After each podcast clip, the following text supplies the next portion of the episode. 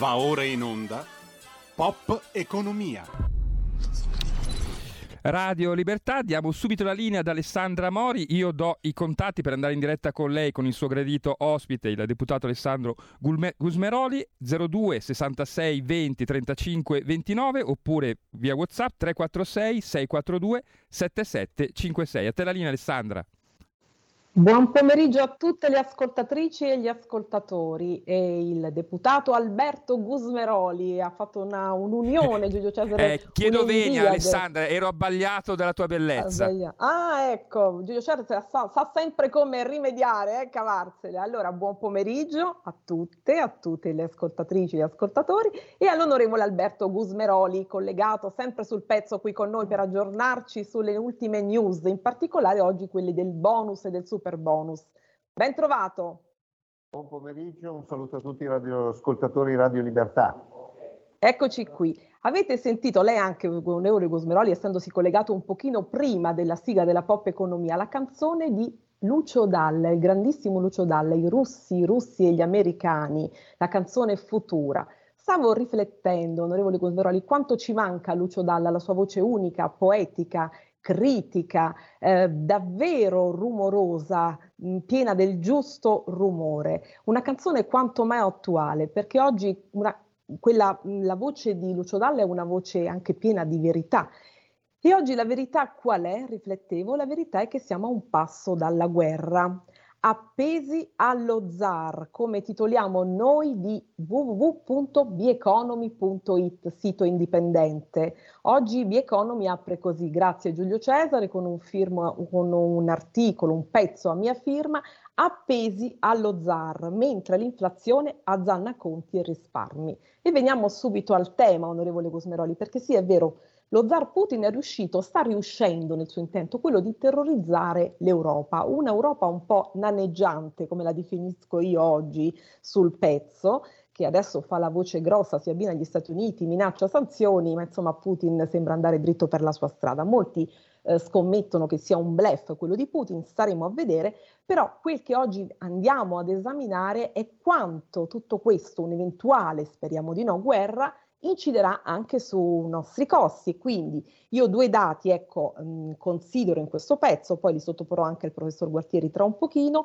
La guerra, eh, con la guerra l'inflazione aumenterà di un punto, si dice l'1% e le conseguenze che la crisi ucraina può avere per l'Europa e per il nostro paese sono pesantissime perché la crisi ucraina terrorizza i mercati che infatti stamane sembravano affondare c'è tutte le borse in rosso, ovviamente salgono i prezzi del petrolio e del gas e poi un altro dato, poi mi darà anche il suo parere su questo, prima parleremo ovviamente del bonus, quello eh, dell'altro falco, l'inflazione sempre, però come l'inflazione incide sui nostri risparmi, cioè una tassa da 80 miliardi, questa inflazione è pari a questo, e cioè chi tiene i soldi sul conto oggi perde il 4,8 del potere d'acquisto.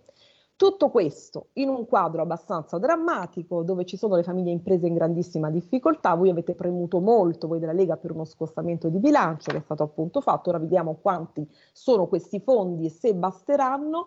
Eh, I piccoli imprenditori sono, le famiglie, ma i piccoli imprenditori sono in grandissima difficoltà, tirano giù le siracinesche perché devono pagare le bollette, non ce la fanno. E poi a, oggi vorrei esaminare con lei appunto il percorso del bonus, del super bonus, che lei, lei ne sa più di tutti perché insomma abbiamo visto con i deputati della Lega ha fatto anche un flash mob per ehm, aiutare questo percorso, ha avuto, c'è stato, sembrava una battuta d'arresto in questi giorni, ma poi tutto sembra essersi rimesso in asse, quindi vediamo un po' di capire come stanno le cose, tranquillizzare soprattutto chi ha cominciato questo percorso e vuole saperne di più con i giusti correttivi. Allora, onorevole Gusmeroli, cominciamo. Allora. Io le chiedo due cose e poi le do tutta la parola. Linee aperte con l'onorevole Gusmeroli perché questa puntata, insomma, viva, è stata molto richiesta anche da molti appunto che mh, hanno cominciato questo percorso del super bonus. Quali sono i passi da fare e quali correttivi? A lei. Allora, diciamo che noi abbiamo sostanzialmente premuto tantissimo perché con l'articolo 28 del decreto sostegni ter eh, sostanzialmente è stato tutto bloccato, il mercato delle ristrutturazioni, dal super bonus al bonus facciate, piuttosto che alle normalissime ristrutturazioni. Perché è stato bloccato? Perché sostanzialmente si è in, intervenuti in modo sbagliatissimo sulla cessione del credito e sullo sconto in fattura, dicendo non è più possibile fare più cessioni di credito sconto in fattura.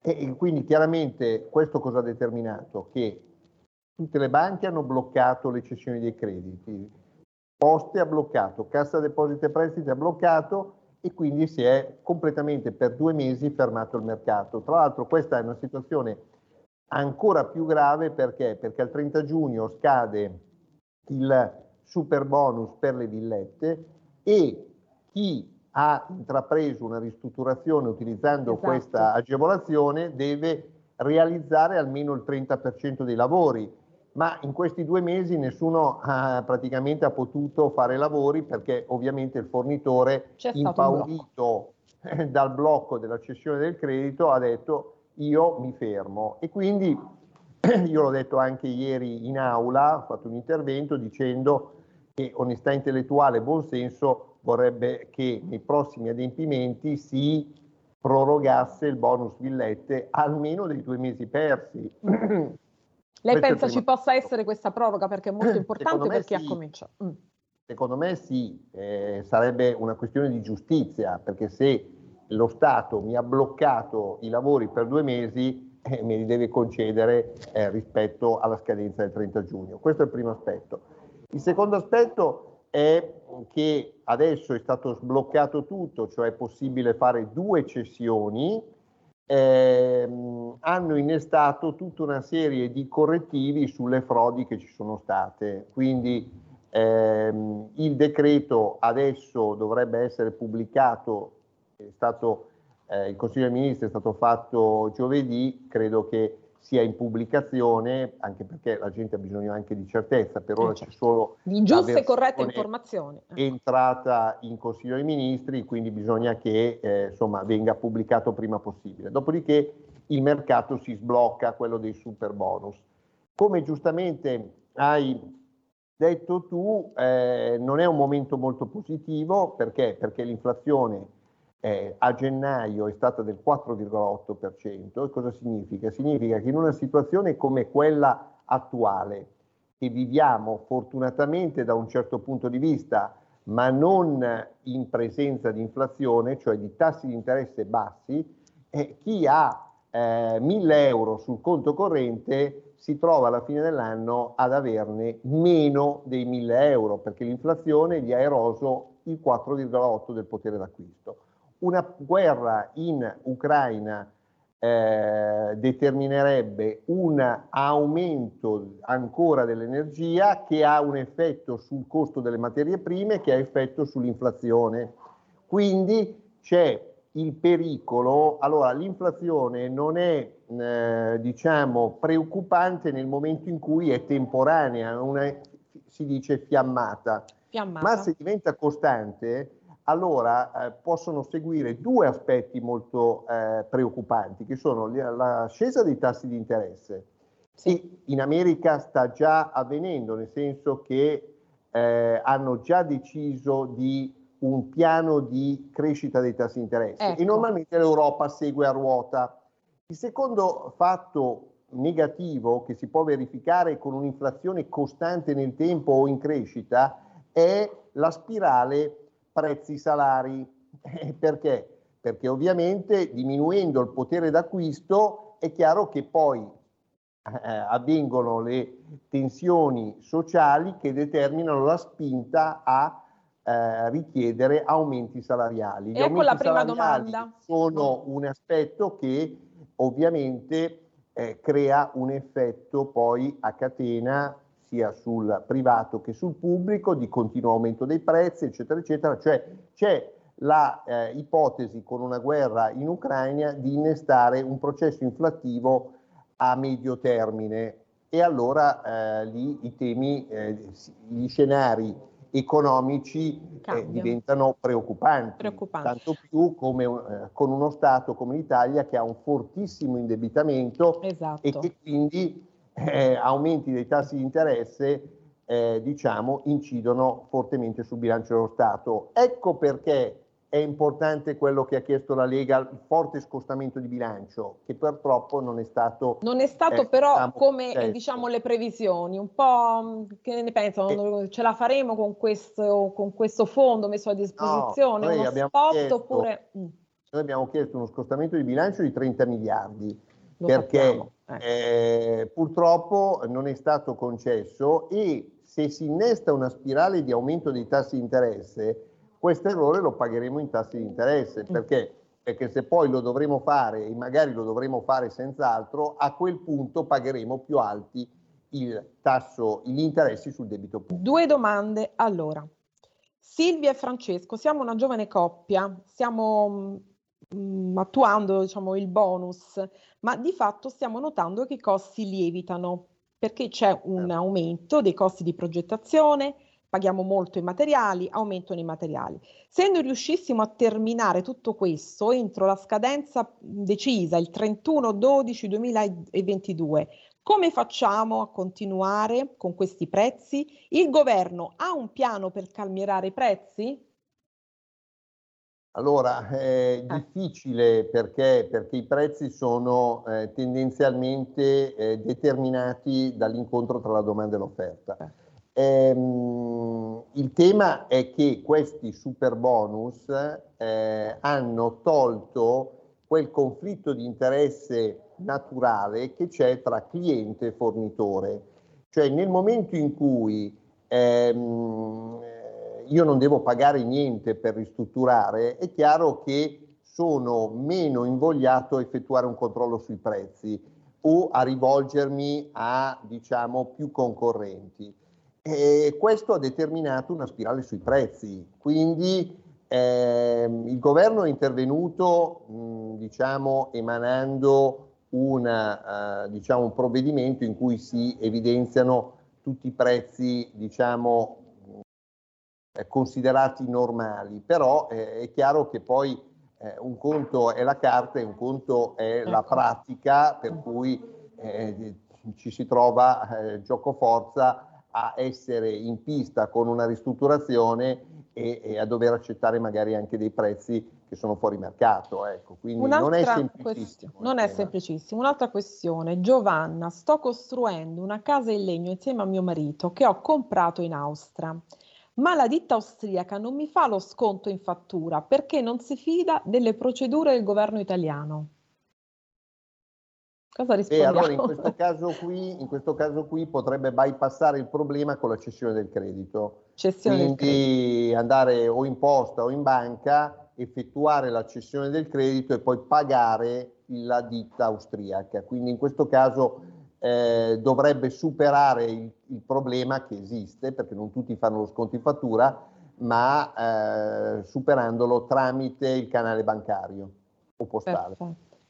Bene, Ehm, allora, onorevole Gusmeroli, cosa cambia per le banche la stretta sui certificatori? C'era anche un focus giorni fa sul Corriere su Ma, questo. Diciamo, i certificatori questo è importante per le nuove regole. Eh, tutti i tecnici, ingegneri, architetti, geometri, esatto. eccetera, esatto. che devono certificare diciamo, il materiale e eh, diciamo che eh, l'opera sia stata realizzata e sia stata realizzata correttamente e quant'altro. Dopodiché c'è il visto di conformità che deve essere rilasciato dai eh, professionisti che si occupano poi della cessione del credito. Ehm, è chiaro che il visto di conformità e la certificazione è stato uno dei motivi per cui le frodi sul super bonus sono inferiori alle frodi sul bonus facciate o sul bonus ristrutturazione. Quindi perché, il visto è fondamentale. Perché sì, perché ovviamente anche qui si crea un conflitto di interessi. Se io devo vistare una pratica di ristrutturazione e rispondo in prima persona con sanzioni che in questo caso vanno da 50.000 a 100.000 euro, è chiaro che eh, non è che eh, sono disponibili ad accettare frodi, errori eh, e, e quant'altro. Quindi sul super bonus le frodi sono state il 3%, quindi in eh, termini di valore assoluto 120 eh, milioni di euro, data l'entità del sì. super bonus. Sì. Sul bonus facciate sono state eh, alcuni miliardi, quindi in totale alla fine per ora le frodi trovate sono oltre 4 miliardi e mezzo, ma la maggior parte sono sul bonus facciate.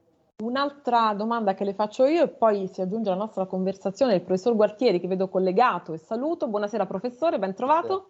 Con lei commentiamo Buonasera. i dati dell'inflazione, eventi di guerra. Allora, onorevole Gusmeroli, diciamo in maniera veloce, lo sgravio del, 10, del 110 o del 65, come scegliere? Beh, lì dipende dal, dal, tipo di intervento. Se io faccio un intervento sul diciamo, cappotto dell'immobile, sul tetto, sul fotovoltaico, sulla caldaia, eh, a quel punto è il 110%. Eh, se invece è un intervento non nel 110%, allora gioco forza vado sul 65%. Quindi eh, tendenzialmente devo eh, ovviamente la, il tipo di intervento che determina il bonus. Bene. Professor Gualtieri, eh, in apertura accennavo con l'onorevole Gusmeroli il vento di guerra che non è più un vento, ormai è quasi realtà. E allora come incide questa eventuale guerra sull'inflazione? Ecco, mh, mm, raccontavo un po' il mio pezzo su The Economy oggi e soprattutto con lei questo. Eh, come vanno con l'inflazione i risparmi degli italiani? Vanno male, lo sappiamo perché chi tiene i soldi sul conto perde il 4,8% del potere d'acquisto in questo momento così drammatico. Eh, quindi eh, l'inflazione azzanna i nostri risparmi.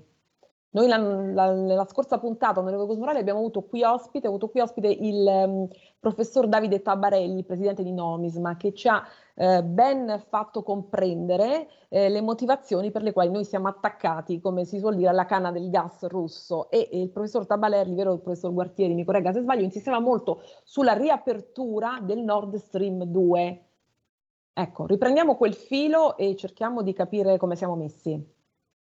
Sì, buonasera Alessandra, buonasera, buonasera. buonasera a lei. Eh, ovviamente venti di guerra, gelo di guerra, gelo sui conti eh, degli italiani, eh, perché la situazione geopolitica che si sta determinando non potrà fare altro che eh, spingere ancora in alto i prezzi eh, del gas, anche in considerazione del fatto che la famosa apertura del Nord Stream 2, mi sembra di aver letto un'agenzia di oggi pomeriggio, che uh-huh. è mhm. stata al momento bloccata esatto. dalla Germania. Quindi sì. quell'apertura che secondo il professor Tabarelli avrebbe consentito un'immediata discesa dei prezzi, al momento, a causa della uh, complicazione della situazione in Ucraina, al momento è congelata.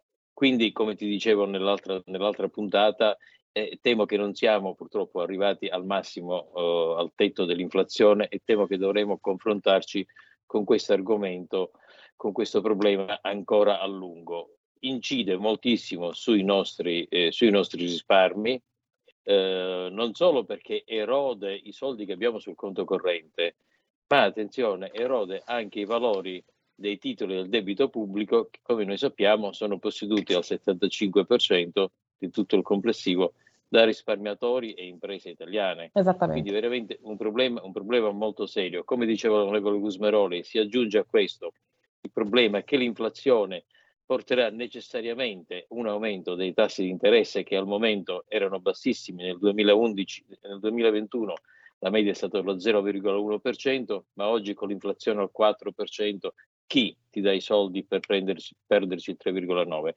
Situazione veramente molto complessa. Mm. Sull'aspetto, sull'aspetto, geopolitico posso dire ben poco, da economista posso dare delle cifre per aiutare gli ascoltatori di Radio Libertà a inquadrare un po' la Sentiamo. situazione. Mm.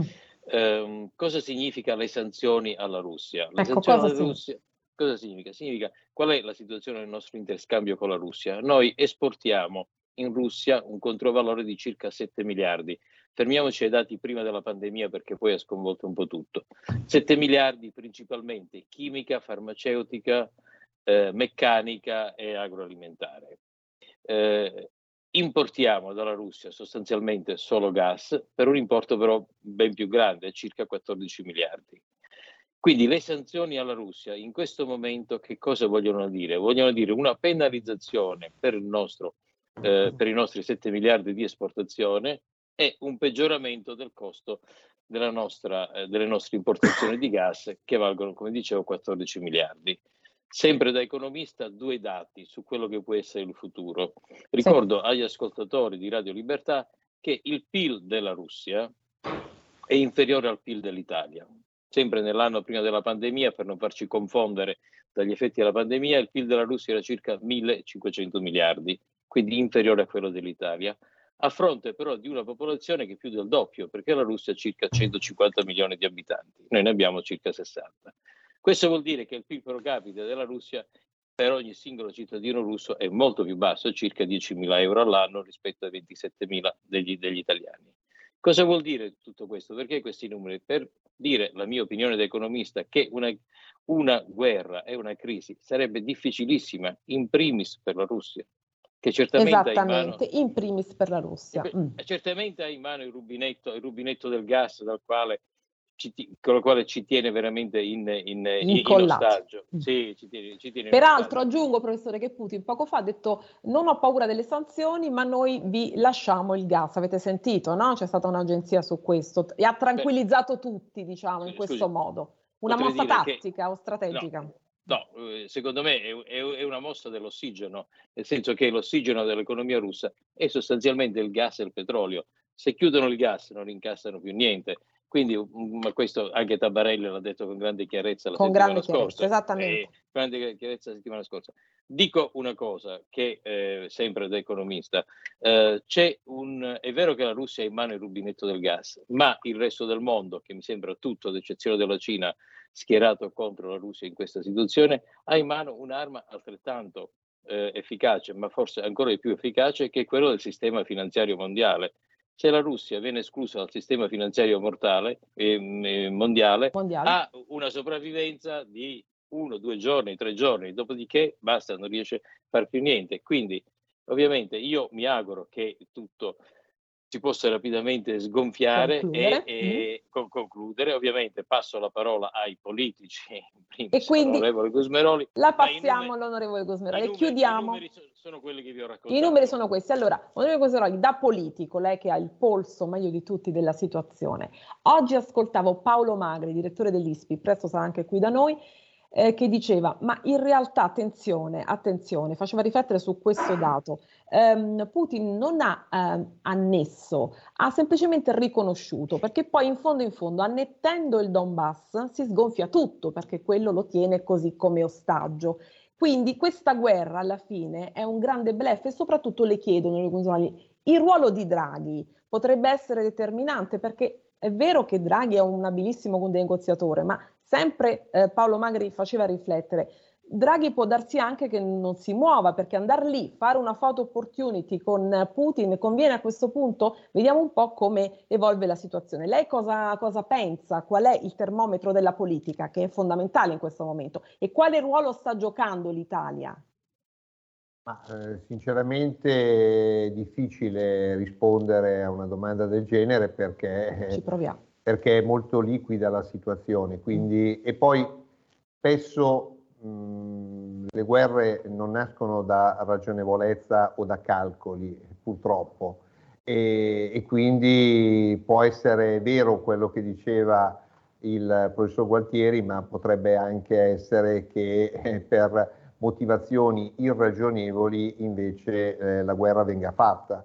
Quindi mh, insomma nel passato possiamo dire che eh, tante guerre sono nate eh, che fino al giorno prima eh, venivano smentite, quindi mh, può essere tutto e il contrario di tutto. Certo è che per l'Italia eh, sarebbe un grosso problema, un grosso problema perché eh, affronteremo un caro energia ancora più caro e affronteremo un caro inflazione ancora, quindi un'inflazione ancora più alta, e eh, con una dinamica su interessi e a medio termine sui salari che può essere rischiosissima per l'economia italiana. Quindi dobbiamo Bene. sperare che questa guerra in qualche modo non venga... Bene, anzi male. Allora, allora la saluto, la ringrazio, ringrazio il professor Guartieri, ci vediamo prestissimo onorevole Gusmeroli per le nostre news, le flash news importantissime su tutto. Grazie, grazie, grazie a tutti e due, grazie. Buona serata. Buona serata, grazie.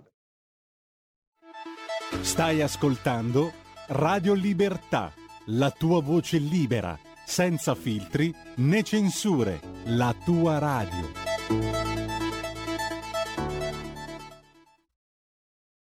Va ora in onda rumore.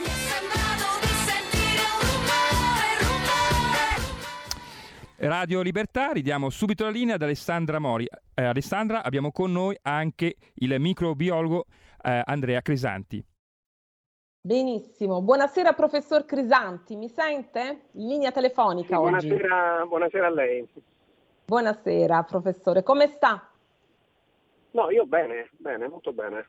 Mi fa piacere professore. Ci siamo sentiti alla vigilia del Natale noi, eravamo in collegamento video, ora ci sentiamo alla vigilia della primavera.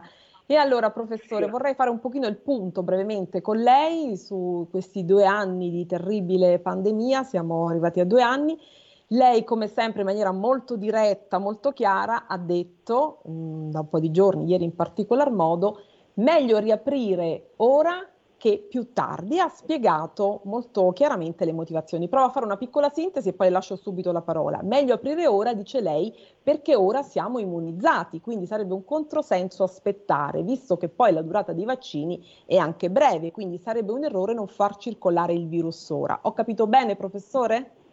Sì, sì, no, lei ha capito bene, ma eh, io avevo anche aggiunto che Aggiunga. la dimostrazione che la, il livello di immunità è elevato è dato dal fatto che la curva si è abbassata indipendentemente da qualsiasi tipo di restrizione, perché esatto. il Green Pass e altre restrizioni ce l'avevamo identiche a gennaio, fine dicembre non è cambiato nulla, quindi il fatto che la, curva, che la curva sia calata è esclusivamente dovuto al livello di immunizzazione della popolazione. Quindi non c'entra nulla il Green Pass e le misure restrittive, ma soltanto perché siamo immunizzati, giusto professore? Beh, il Green Pass ci è stato indirettamente nel senso che ha indotto e ha dato una spinta a, a, quelli che erano magari un po' indecisi a vaccinarsi e questo è sicuramente, è sicuramente un merito che sarebbe sbagliato negarlo al Green Pass. Ecco. Quindi lei dice apriamo subito, però professore le voci sono dissonanti come sempre. Prendiamo quella di Ricciardi per esempio, non per fare polemica per carità, ma stiamo sui fatti.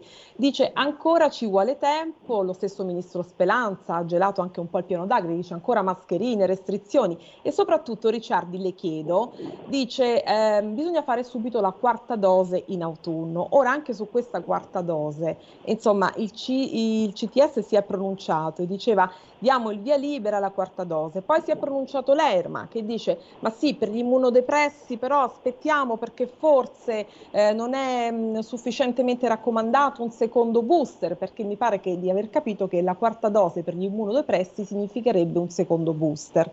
E quindi, professore, arrivo al secondo punto e chiedo a lei, che è persona sempre molto diretta e schietta e intellettualmente onesta, ma non c'è un po' di confusione? Non rischiamo di fare un altro pasticcio con questa quarta dose? Specificandole anche un dato, cioè che siamo al 68% di somministrazioni, cioè c'è stato proprio un calo, un'incrina- un'incrinatura, cioè la fiducia viene anche meno in questo momento, no? Che ne pensa, professore? Certo. Ma guardi, sento, eh, penso che la quarta dose debba essere raccomandata su basi scientifiche, no perché uno ecco. salsa la mattina, non sa che fare e dice facciamo ecco. la quarta dose perché non c'è nessun'altra opzione sul tavolo. Io penso che la quarta dose in via precauzionale probabilmente alle persone vulnerabili possa essere data, ma a questo punto cerchiamo di capire un attimo chi sono queste persone vulnerabili. Sono persone ecco, sopra chi sono, professore? Anni. Esattamente. Sono, guardi, sono circa 4 milioni, 6 milioni di persone sopra i 75 anni, forse 7, adesso non mi ricordo bene, sono centinaia di migliaia di persone che sono oncologiche, cioè praticamente sono sotto terapia con antitumorali, poi ci sono tutte le persone che sono sotto terapia con antinfiammatori, steroidi e altri composti sì, sì. E, e poi ci sono gli immunodepressi. Ora tutte queste persone di fatto hanno problemi a rispondere al vaccino, nel senso che uno guardi ha un immunodepresso, lei di dosi gliene può fare anche 10, se è immunodepresso non risponde. Quindi il problema è che bisogna rendersi conto che ci sono queste persone vulnerabili e che molto probabilmente tali rimarranno anche con la quarta dose. Che cosa, di, che cosa significa questo? Significa che a questo punto bisogna, a mio avviso, interpretare questa fase in, in un modo diverso, nel senso che questa fase deve, deve essere in qualche modo indirizzata a proteggere queste persone vulnerabili, sicuramente con la quarta dose, ma faccio un esempio, le persone che praticamente possono e sono in età da lavoro bisognerebbe consentirgli di lavorare da casa, perché sicuramente se lavorano da casa hanno meno opportunità di, di, di. Quindi ci vuole una riorganizzazione un po' globale, lei mi sta dicendo, anche per garantire un po' di socialità a queste persone, non è così certo, professore, certo, altrimenti le escludiamo totalmente. Questo significa che per esempio se una persona è vulnerabile, noi la maggior parte delle persone vulnerabili in qualche modo lo conosciamo tramite i parenti che hanno fatto domanda per la 100, 104 e, e, esenzione dal lavoro. Ecco, a queste persone a mio avviso bisognerebbe dargli anche la possibilità di avere accesso a tamponi molecolari gratuiti perché? Perché così in qualche modo non si infettano o ritardiamo l'infezione a queste persone. Perfetto, quindi lei mi sta dicendo non quarta dose a tutti per principio, ma ci vuole una selezione, giusto? Perché no, sì, quarta dose a tutti ad ottobre. È così? La, mm. Sì, guardi, poi bisogna anche interpretare la, la, sta, il momento in cui siamo. Eh, alcuni direbbero che in ogni caso queste misure sono insufficienti e che eh, i, i, fragili si infetterebbero comunque, ma forse sì, comunque io penso che una società ha l'obbligo morale di cercare di proteggerli. Bene. Eh, professore, il vaccino Novavax, ecco, glielo chiedo, mi interessa moltissimo, se ne è molto parlato, può essere una buona soluzione anche per i più scettici, cioè per coloro che eh, sono convinti che questo vaccino RNA è un vaccino genico oppure mh, mm, è del tutto inutile? Io penso, io penso che l'introduzione del vaccino Novavax sicuramente toglie un alibi a tutti coloro che hanno detto io non mi vaccino perché questo è un vaccino RNA o questo è un vaccino ricombinante come nel caso dei vaccini a vettori. Guardi, eh, però ragioniamo un attimo, se avessimo aspettato il Novavax qui i morti in Italia non sarebbero stati 150.000 ma probabilmente due o tre volte tanto. Ecco. Uh-huh. Quindi eh, se questo non è accaduto è grazie a tutte le persone che coraggiosamente, anche con qualche esitazione, si sono fatti vaccino a RNA o addirittura anche quelli a vettori virali come era AstraZeneca e Johnson Johnson. Ecco. Quindi lei professore che pensa? Riapriremo con questo governo oppure ci saranno ancora altri rinvii? Dobbiamo aspettare ancora l'estate? Cioè l'ascolteranno? Lei ha dato una linea molto chiara su questo. Ma, guardi, senta, io ho dato, ho dato, delle indicazioni basate sul buonsenso che, e, e sui dati sono, anche. penso sono sotto gli occhi di tutti gli italiani tutti gli italiani hanno visto che chi è vaccinato due o tre, eh, tre, volte, se si infetta con questa variante e se non è una persona vulnerabile ha una malattia estremamente leggera. Però molte persone e le stesse persone possono sicuramente testimoniare prima, delle, prima dell'introduzione della terza dose che effettivamente se era passato troppo tempo si infettavano e avevano anche una malattia anche seria. Quindi guardi, più passa il tempo dal, dal massimo della protezione e peggio è. È peggio. Quindi bisogna riaprire tutto subito. Lei lo ha spiegato, è stato chiarissimo. Professore, so che lei ehm, vive una parte diciamo, de, dell'anno anche in Inghilterra, a Londra. E quindi, diciamo, oltre che da esperto, da grande esperto, un po' da osservatore, com'è la situazione lì? E le scelte di Boris Johnson sono state ehm, vincenti? Cosa, cosa ci può raccontare su questo?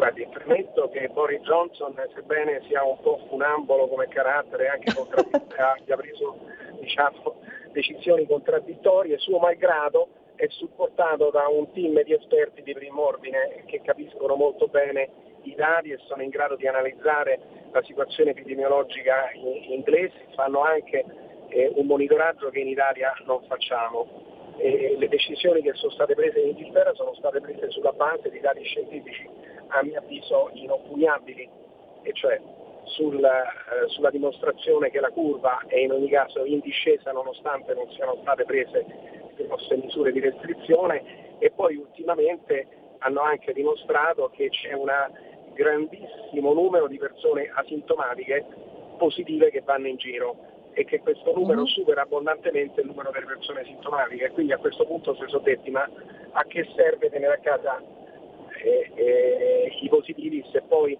ne girano dieci volte tanti non identificati. Quindi diciamo questa, eh, questo ragionamento è obiettivamente eh, corretto. Io personalmente mi piacerebbe vivere in una situazione in cui noi riusciamo a identificare quante più persone positive possibile e quindi evitare che queste persone poi entrino in contatto con persone vulnerabili. Professore, ci eravamo lasciati l'altra volta che lei stava facendo una perizia monumentale, poi insomma lo ha detto chiaramente in poche parole in sintesi, Bergamo, lei ha veramente preparato un grosso dossier, che cosa è successo? E, ehm, perché poi cosa fare per, per non, perché, perché, noi non, possiamo, non dobbiamo più rivedere quelle scene terribili? Ecco, guardi, allora ci sono due elementi in questa perizia. Uno è quello di accertare eventuali responsabilità e questo sarà il compito del, del procuratore, dei procuratori di, di, Bergamo. Io ho messo in evidenza che ci sono delle criticità per quanto riguarda le modalità di attivazione del piano pandemico nazionale. Ho evidenziato che ci sono delle criticità per quello che concerne l'attivazione della, della, zona rossa, in modo particolare i tempi. Ora criticità non necessariamente eh, automaticamente si trasferisce in responsabilità, questo sarà il compito dei procuratori, stabilire se esiste un nesso causale tra i decessi e determinati i decessi in eccesso e determinati comportamenti e quindi guardi, non, entro, non entro nel merito, però voglio invece toccare il secondo aspetto sì. che va al di là delle responsabilità, che è quello di ricostruire quello che è accaduto e fornire agli italiani una lettura indipendente di, di ciò che è accaduto. e io penso che questa lettura può essere mm. estremamente utile per evitare che determinati errori si ripetano in futuro. Professore, due anni dalla pandemia, eh, il ricordo che lei ha più vivo la cosa che l'ha toccata di più, glielo posso chiedere? Eh, ma rispetto alla pandemia? Sì, sì rispetto a tutto il suo lavoro, il suo percorso, la cosa che umanamente, oltre che scientificamente, l'ha toccata di più, la cosa che non dimenticherà mai.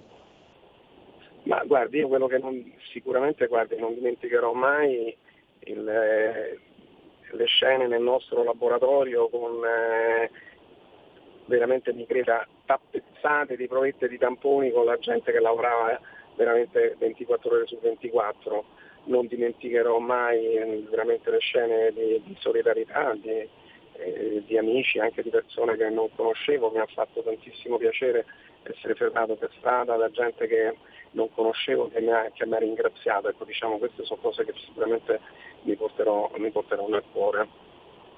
Professore, chiudiamo con un messaggio positivo. Cosa bisogna fare per uscire al meglio pienamente da questa situazione? Speriamo al più presto le riaperture, speriamo anche che l'economia riparta. Cosa dobbiamo fare noi per uscire al meglio e cosa dovrebbe fare anche il governo? Ecco, vorrei, la pregherei di, di dirlo chiaramente. Ma guardi, adesso io non sono un politico, guardi, mi, mi, mi voglio impreparato su quello che È un accademico però, quindi... Ecco. Però Ah, vabbè, lei dice per quanto riguarda, guardi, sicuramente penso che le, la, lo stato di emergenza dovrebbe, non dovrebbe essere prorogato perché non ci sono le condizioni ecco. per prorogare lo stato e. E lo diciamo da prima di Natale con lei questo, però mi sembra che non sì. sia, sia inascoltato su questo punto. Però mi permetta una cosa, io penso che il Prego. governo dovrebbe utilizzare il tempo restante per creare una struttura che possa essere un meccanismo che possa mobilitare rapidamente le risorse necessarie in caso si presentasse un'altra variante che mette in crisi questa normalizzazione. Ecco, questo secondo me si dovrebbe fare. Ecco, durante questi, eh, quest'ultimo anno e mezzo è stata creata una struttura imponente che ha permesso di vaccinare decine di milioni di persone, una struttura imponente che ha permesso di fare tracciamento e di prestare le cure alle persone. Ora, smantellare tutto da un momento all'altro non mi sentirei tranquillo, lo dico sinceramente. E, e quindi io penso che dovrebbero sganciare la, lo stato d'emergenza dalla uh, mobilizzazione di queste risorse del Servizio Nazionale. Ok, professore, una domanda di un ascoltatore. Eh, professor Crisanti, dovremmo continuare a vaccinarci contro il Covid ogni anno come l'influenza? Lei lo ha detto prima, però ecco, questa diciamo, è la domanda di noi tutti, io stessa gliela faccio, ma come procediamo ora con questi vaccini? Ma guardi, io non ho detto che dobbiamo farci tutte quante la quarta dose, ho detto che all'inizio la quarta dose dovrebbe essere riservata alle persone fragili. Certo, fragili. Guardi, mm. questo fondamentalmente dipende da quanto durerà la protezione della terza dose e dipenderà da eh, se eventualmente dovessero emergere ulteriori varianti che oltre eh, a infettare le persone vaccinate creano una malattia più seria. E allora in quel, caso, dobbiamo, in quel caso cosa dovrebbe succedere? Dovremmo avere la possibilità chiamiamola così, di spingere metaforicamente un bottone e mobilizzare e attivare tutto questo meccanismo che abbiamo in piedi adesso. No? Sì. sì. E, eh, diciamo, perché chiaramente per mettere in piedi un meccanismo di questo genere ci vuole, ci vuole tantissimo tempo. No? Tutti quanti noi ci ricordiamo quanto tempo ci è voluto per iniziare a immunizzare certo. mezzo milione di persone al giorno. No? Sì, sì. Professore, allora io la voglio salutare perché so che lei non ha molto tempo oggi, infatti siamo anche in collegamento telefonico. Sa che nel frattempo noi siamo diventati Radio Libertà e siamo anche in televisione, 252 della Smart TV. Sono cambiate tante cose. E poi mi fa piacere sentire una voce che parla un leggero accento romano. Leggerissimo professore, perché... benissimo. E allora noi avevamo anche preparato per lei, se fosse stato in video, si fosse trattenuto, una sorpresa sull'arte, perché ricordiamo eh, molto bene con la mia collega che tra un po' si collegherà, Nicoletta Orlandi Possi, che lei è anche un estimatore dell'arte, se non sbaglio, barocca e rinascimentale. Quindi avevamo una sorpresa, sarà per la prossima volta allora, quando lei tornerà bene, qui ospite. Per la prima volta. D'accordo, la ringrazio allora. Professore, grazie, a presto, la saluto. Arrivederci, buona serata. Ci risentiremo, grazie, a presto.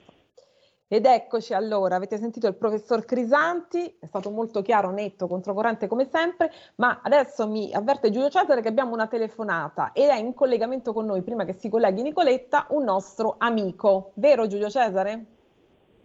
Te lo confermo. Me lo confermi. E il nostro amico è? Paolo Bianchini che si collega il rumorosissimo, io dico un rumorista perfetto, Paolo Bianchini, presidente di Mio Italia, Movimento Impresa Ospitalità, che mm, credo sia in macchina, si sta recando a Roma. Paolo, ciao. Eccoci Alessandra, buonasera a tutti. Ciao Paolo, dove stai andando? Visto che hai fatto il rumorista. Di più di qualche no, flash mob, hai fatto delle irruzioni a Roma, di, di, fronte a Palazzo Chigi, che cosa sta succedendo e dove stai andando oggi? Perché non ti colleghi con noi in video? Eh, guarda, sto in macchina, sto guidando, sto arrivando praticamente a Roma perché stasera sarò da Giovanni Floris eh, in, in studio ah.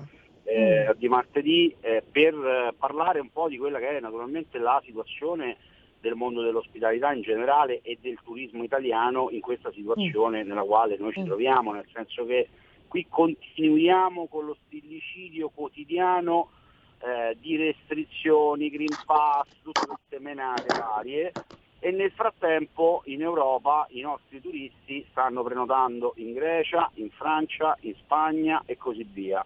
Eh, il nostro amico ministro Speranza, amico si fa per dire, sta facendo più danni de, di una grandinata in vigna a, a, ad agosto perché non si rende conto, e questo abbiamo fatto l'altro giorno fuori dalla Corte di Cassazione, che i danni economici, psicologici e sociali saranno dieci volte maggiori rispetto a quelli della pandemia se oggi il governo non la pianta e non cambia registro, uno a livello di comunicazione, due nel dire torniamo a vivere e smettiamo di avere paura di morire. È cambiata la ecco, situazione. Ecco Paolo, tu non hai sentito che... il professor Crisanti cosa ha detto poco fa? Dobbiamo riaprire tutto subito perché riaprire adesso conviene, non si può aspettare oltre perché adesso il virus, noi siamo immunizzati e quindi se il virus circola siamo più protetti, quindi aspettare eh, non è proprio giusto, non è corretto, non è il caso.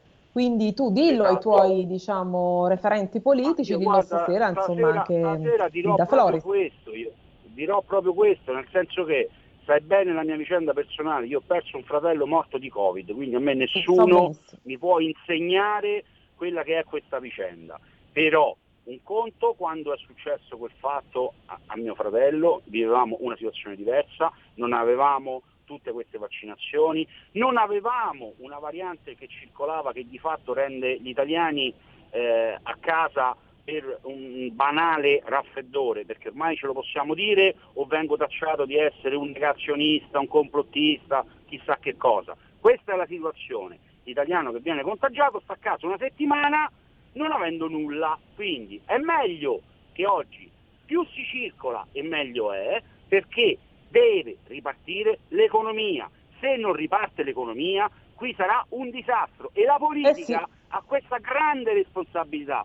o di essere inconsapevole, peggio ancora di essere complice, di aver permesso la penetrazione delle multinazionali del junk food, che tradotto in italiano significa cibo spazzatura, dell'acquisizione di alberghi, ristoranti e stabilimenti balneari di malavita e multinazionali e chi non capisce questa roba o è complice o è inconsapevolmente alla guida di un paese non essendone in grado, perché i danni che stanno facendo saranno incalcolabili. Paolo, noi abbiamo dato, dati, abbiamo dato, i, i, dati economici nella prima parte della trasmissione, ora c'è anche la guerra che peserà, speriamo di no, moltissimo sull'inflazione, sui costi e su tutto il resto, sulle imprese e sulle microimprese.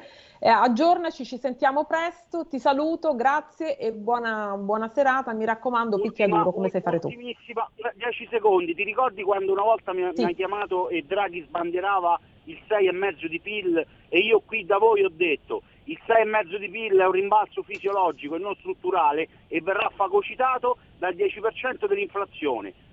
Io non faccio né il mago né l'economista né il virologo, vivo la vita reale e quattro mesi fa vi avevo detto che sarebbe successa questa cosa. Ripeto, Beh. non faccio il mago, però eh, dai. Ti guardo stasera Paolo, eh? voglio vedere come Buona... picchierai duro sulle tv, va bene? Ciao a tutti. Grazie, ciao ciao. Ed eccoci qui, finalmente un po' di relax. Vedo Nicoletta collegata. Ciao Nicoletta, ci senti? Ciao. Ci vedi bene oggi? Beh, oggi vi vedo.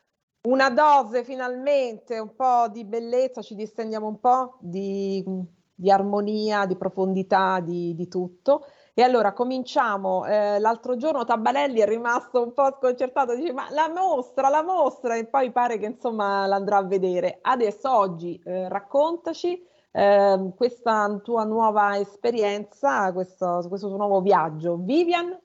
Vivian Mayer. L'ho letto anche il tuo articolo, oggi sono preparatissima, bellissimo. La Tata.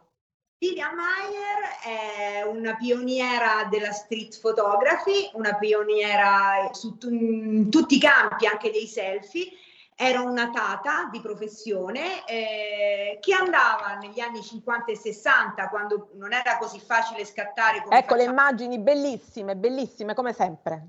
Come facciamo noi adesso che con lo smartphone è molto semplice fermarsi un attimo e fotografare. Lei faceva la tata quando andava in giro con i suoi bambini, aveva sempre appresso una macchinetta fotografica e scattava compulsivamente foto. Eh, ne ha mm, collezionate 153.000, che sono tante per chi doveva sviluppare e, e andare in giro con i rullini fotografici. Purtroppo eh, una fotografa bravissima, incredibile, che però non ha beneficiato eh, della, del suo talento. Eh, la sua bravura è stata scoperta solamente quando lei ormai era in punto di morte. Ecco, raccontaci questa storia. Chi l'ha scoperta? Questa è la cosa più bella di questa storia, più tenera anche. Più tenera, sì, l'ha scoperta un, un giornalista americano nel 2007 eh, che stava facendo delle ricerche sulla Chicago degli anni 50-60 eh, andando in cerca di immagini di quel periodo si è, in, si è imbattuto in un lotto messo all'asta e quando l'ha comprato per soli 400 dollari ha scoperto questo immenso patrimonio fotografico visivo, 153.000 fotografie scattate da questa donna eh, conservate solamente per lei, non l'aveva viste mai nessuno, e che hanno rivelato eh, lo straordinario talento di una persona assolutamente sconosciuta.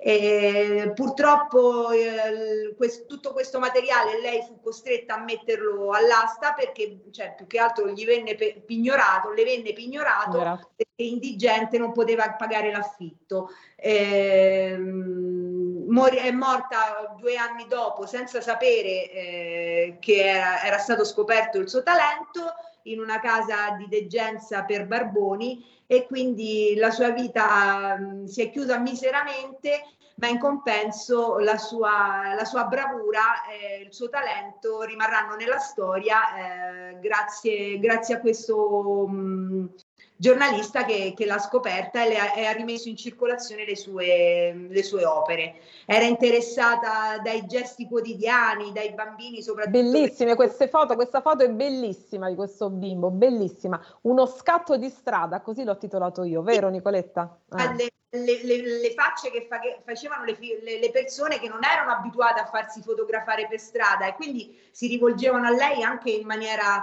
eh, arrabbiata. Ed ecco perché l'antesignana del selfie, no? L'antesignana del selfie selfie, questa è un'altra parte, perché gran parte de, di questi scatti erano scatti, erano dei ritratti, degli autoritratti. Lei si fotografava nelle vetrine, nelle pozzanghere, eh, fotografava la sua ombra. Era quasi un tentativo eh, di voler mostrare chi era veramente attraverso la fotografia. E questa mostra ai Musei Reali di Torino è una mostra molto particolare perché accanto agli scatti in bianco e nero ci sono, c'è anche una serie di fotografie a colori e soprattutto i filmati perché eh, Vivian Mayer ha sperimentato anche l'uso della ehm, telecamera, non era sì. telecamera cinepresa, ai tempi si chiamava sì. cinepresa, andando per strada e girando persone ignare che camminavano, che facevano la, le loro attività, che litigavano. Ci sono in mostra anche delle, delle immagini eh, in cui le persone si arrabbiano tra di loro, oppure eh, sono semplicemente presi nelle loro, nelle loro, loro riflessioni. Bellissimo. Eh, tratti di vita quotidiana. Di essere vista perché, perché, ci fa scoprire intanto qual era la società americana del tempo negli esatto. anni 50-60, ma soprattutto anche eh, riscoprire questa figura di questa tata. Eh, un po' io me la immagino tipo la signorina Rottermeier di Heidi, e così tutta pezzo che però poi, ehm, poi esplode, esplode no? nella sì. sua... Comunque aveva anche tanta voglia di raccontarsi e questo lo dimostrano gli autoritratti che si faceva, eh, adesso c'è si, si, usa mettere il cellulare davanti e scattarsi. Lei trovava delle superfici riflettenti per, eh, per, potersi immortalare. Perfetto, siamo ai saluti, però una domanda di un tuo affezionato, affezionatissimo ascoltatore che scrive sempre, non ti dico, non ti svelo chi è, dice Nicoletta, secondo te è vero che il bianco e nero fotografa l'anima mentre il colore solo i vestiti delle persone? Guardando queste cose, cosa ne pensi? Veloce, allora, Nicola.